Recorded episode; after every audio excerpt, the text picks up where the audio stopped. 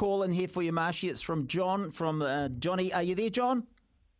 Hi, how's things? Yeah, good, John. You got something for Marshy? Hi, Hi Justin. Um, do you know, with the line-out, with, in a professional match, it, like, and you know the line-out players, you know, during the as the game was going on, the Blues must have the players themselves must have known they're getting destroyed. And how come they didn't just decide that there and then have a get together, the forwards, and let's turn the tide do exactly what the Crusaders are doing to us, or even have Leon at half time have a chat.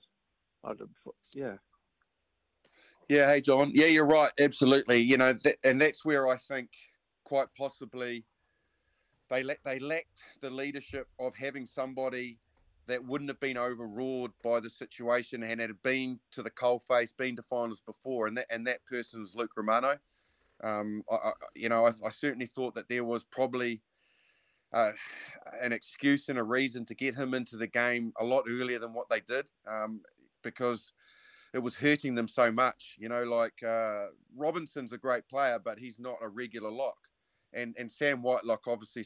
Um, smelt an opportunity there, no doubt about it. And Goodhue hasn't played a massive amount uh, either, not only this season, but he hasn't been really onto that big stage. And once they had two, you know, really experienced players and, and Whitelock and Barrett, All Blacks picking on them, yeah, you're right. Mm. They hmm. didn't they didn't go to plan B. I think once or twice they tried sneaky little quick ones and that, that kind of paid off. But in general, when they were slowed down and, and couldn't get to the line out and get, get it sped up like they needed to to try and catch the Crusaders off guard, they continually got picked off. And, um, you know, I certainly mm. think that they, they missed a trick there by, you know, somebody not showing some leadership, like you said, getting them together and saying, hey, we need to fix this and mm. fix this quick. And what we're doing is not working. So how do we innovate and make it mm. right?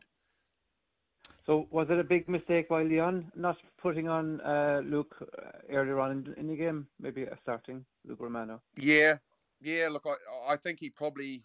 It's hard always to bring you know a player off. You know, if he brings Goodhue or Robinson off after 25, 30 minutes, you're, you're down a man should things go terribly pear shaped injury wise, and, and then you'll find yourself vulnerable with substitutes. But equally, you've got to do something, mate, before the game's gone on you, don't you? And I, I felt that they waited too long to get him into the game and let the Crusaders get that that scoreboard pressure on them. Uh, you know, if they'd probably reacted earlier, maybe things might have been different. Maybe Whitelock um, and Barrett still would have picked the line out off if Romano was involved. Maybe they'd done their homework that much. Um, even his experience might not have helped. I'm not sure, but geez, it was worth the gamble, possibly.